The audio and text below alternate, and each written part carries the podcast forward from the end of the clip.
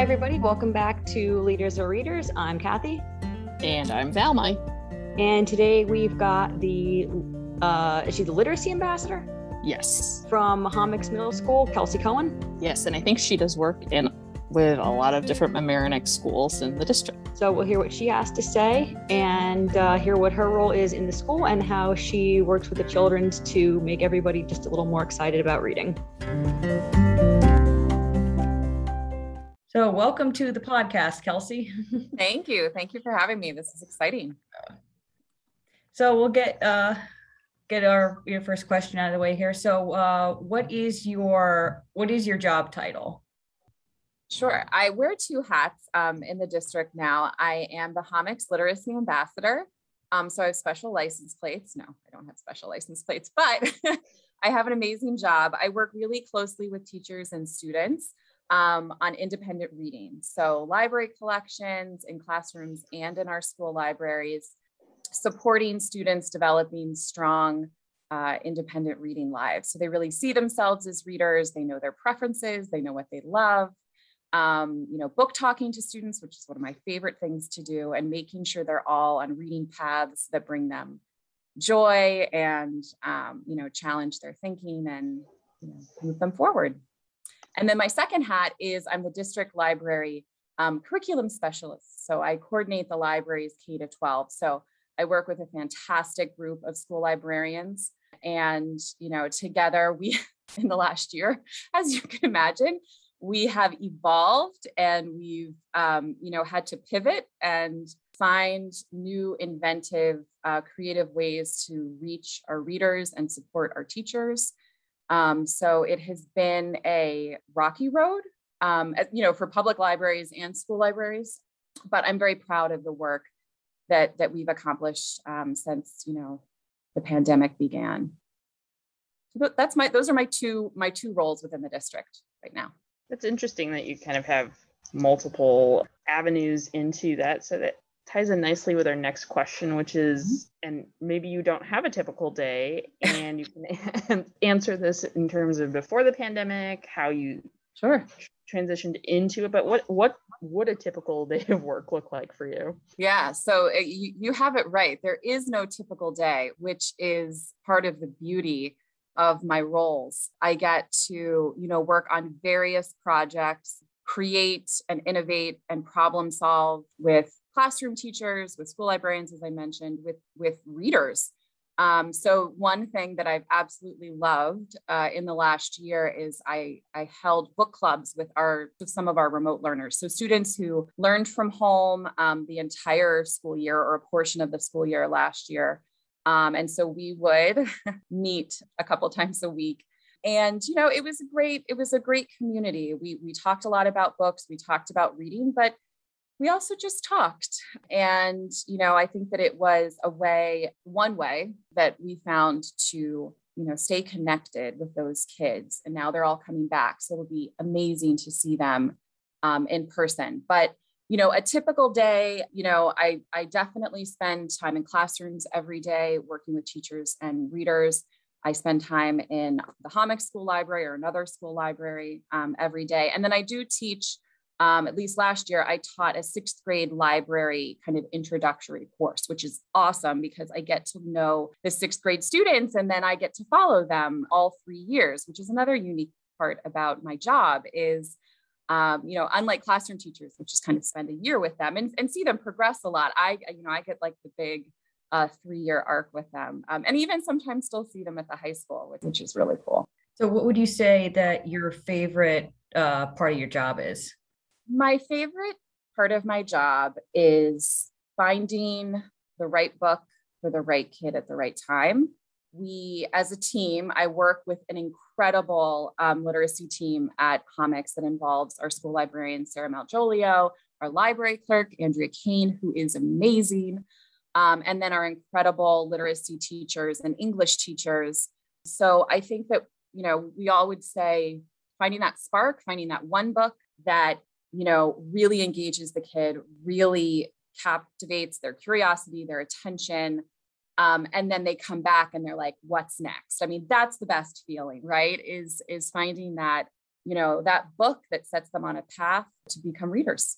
In that kind of vein, do you have a memory of what your favorite book was as the same age as your students or younger or older just like growing up do you have a connection with a book like that and and does it still stick with you or yeah. just anything to do with your personal connection to a book yeah so it's funny because I get asked the question like, well, what's your favorite book? And I'm like, I don't really have a favorite book. I know, like, I don't know. Am I allowed to say that as a librarian? I guess I am.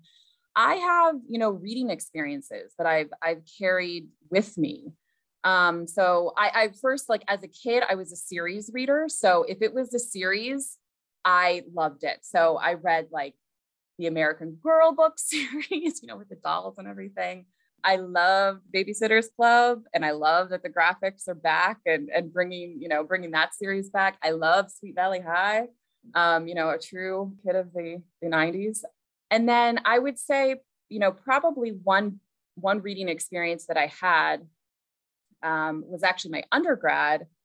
I was a pre-service teacher in Ohio at Ohio Wesleyan University, and I was in a young adult literature class, and we read Monster by Walter Dean Myers, which is a book that made me realize that this is what I wanted to do. I wanted to find books that would change people you know, make them look at the world in a different way.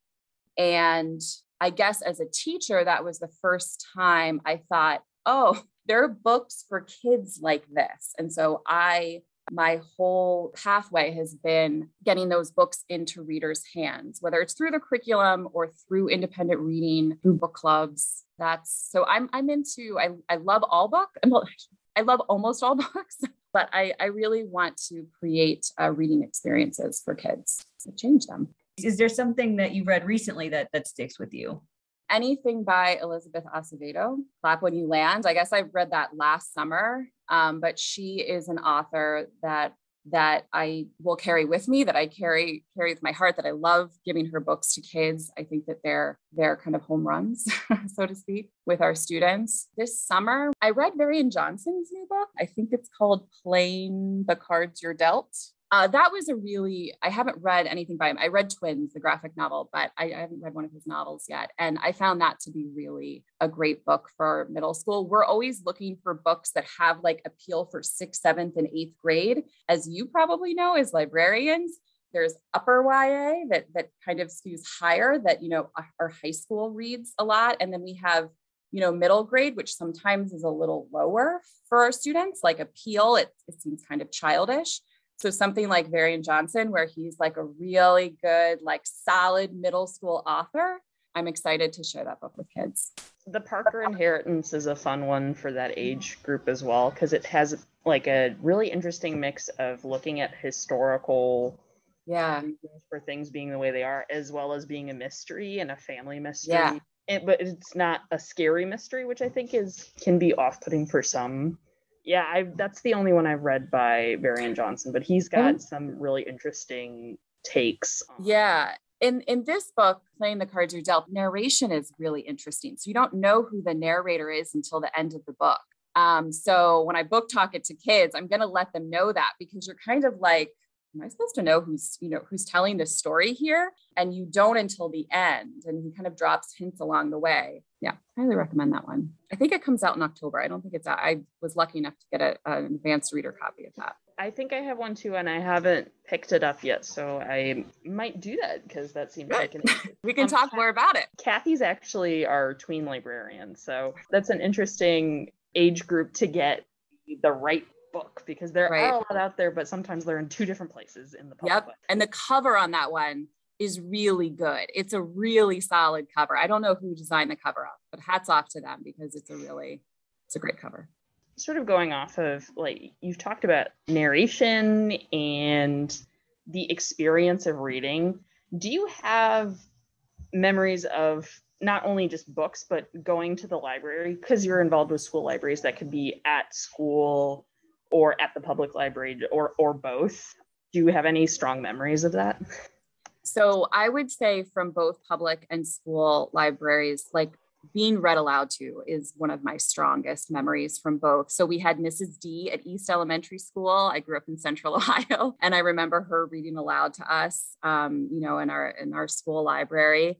Um, I also remember her trying to explain the card catalog to me, and I was I don't I really don't think I understood until I went to library school. Um, but thanks, Miss D, for all that you did.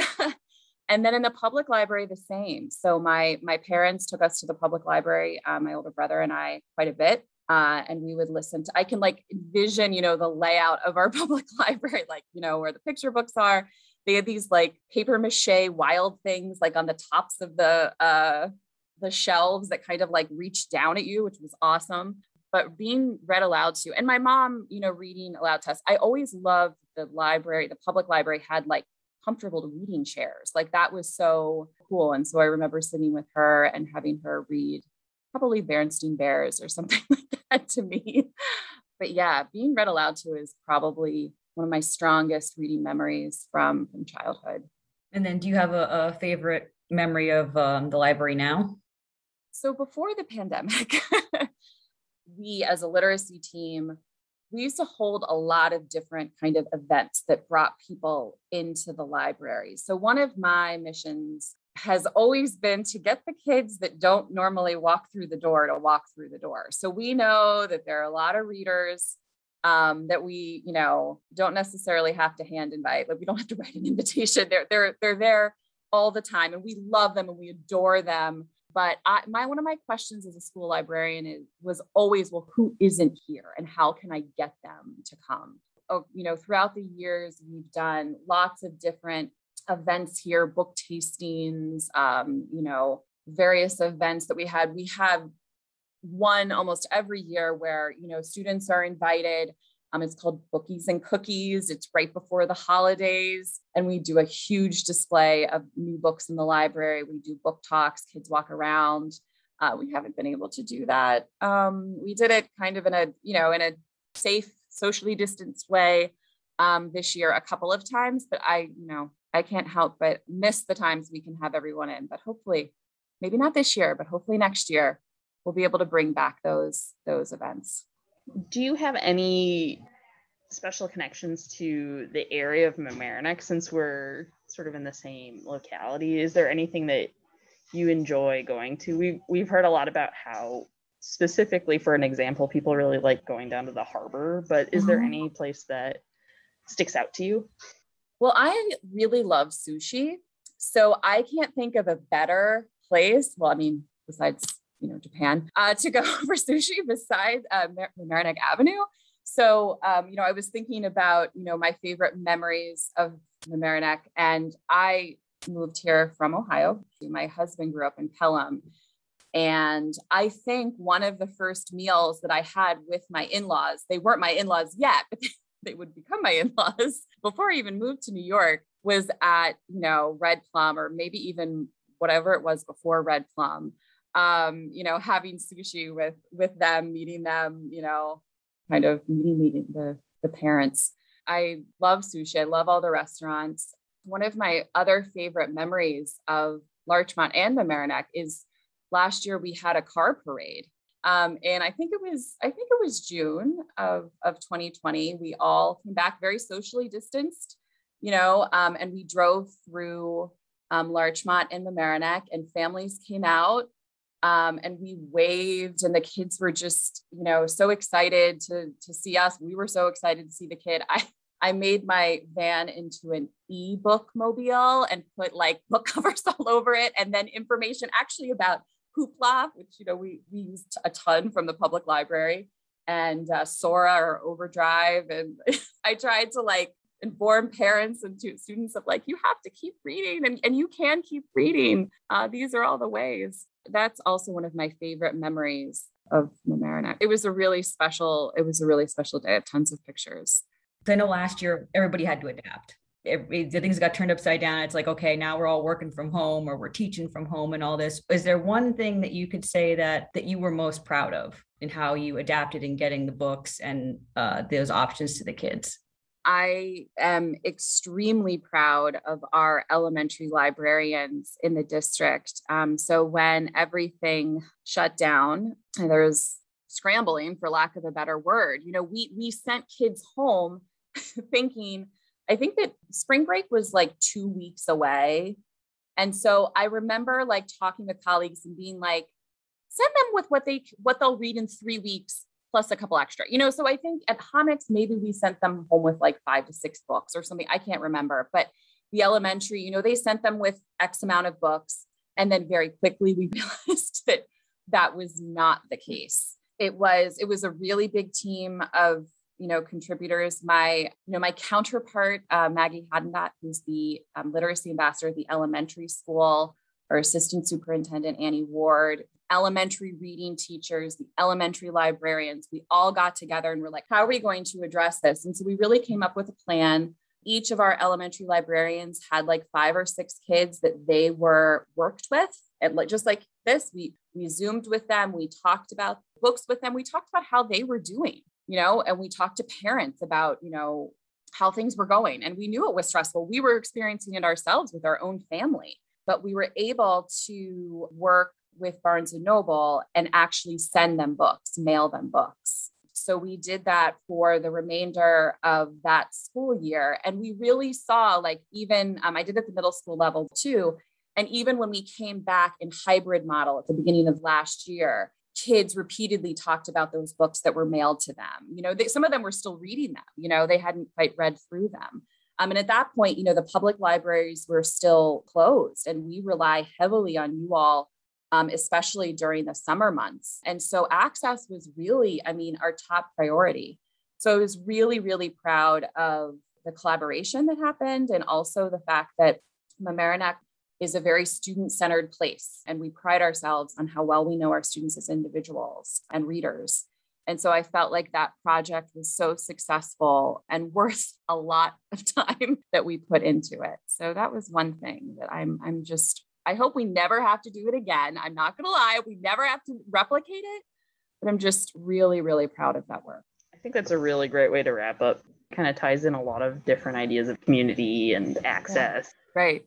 That, but um, do you have anything else to add? Um, we've really enjoyed hearing all of your answers and getting an insight into a different place with uh, libraries. Well, I would just say, you know, I have enjoyed a very long collaboration over the years with our public libraries. We have incredible public librarians, and I know we have some new people in the mix, which is fantastic. It's always great to hear new voices and I look forward to when we can invite the, the public librarians into our school. You probably have heard that the teen and children's librarians visit throughout the school year. And you know i miss we miss that. We really miss that. And so i look forward to when that that can come back. And of course we can always zoom and we can always do that but it's it's nothing like you know meeting kids face to face and them seeing your faces here and then and then seeing you at the library. You'd be like rock stars really so thank you for for asking me to participate it's been fun have a great rest of the summer although i know you all have been working hard all summer. We got to unplug a little bit, but I know you all have been like nonstop. Thanks for all that work. No, you're welcome. It's it's worth it uh, to see the kids get so excited about reading. Um, I have one kid. I gave him the reading log, and he's come back with at least six or seven of them filled because he just Fantastic. like keeps on going. Yeah, That's amazing. Have, for the younger children too, we have prizes only up to a certain point, but kids keep surpassing that because they keep wanting to read. So it's definitely a reading community, which is really exciting to see. Yeah, absolutely. Well, thank you so much for coming on. We appreciated uh, having you. It was fun to talk, and uh, hopefully you. we'll get to be able to work together with you at some point in in the absolutely. future. Absolutely, absolutely. Thank you.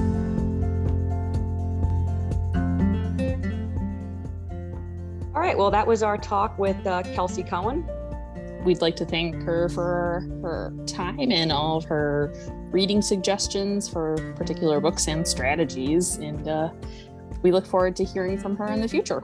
And we'll see everybody in our next uh, next show. Have a good day.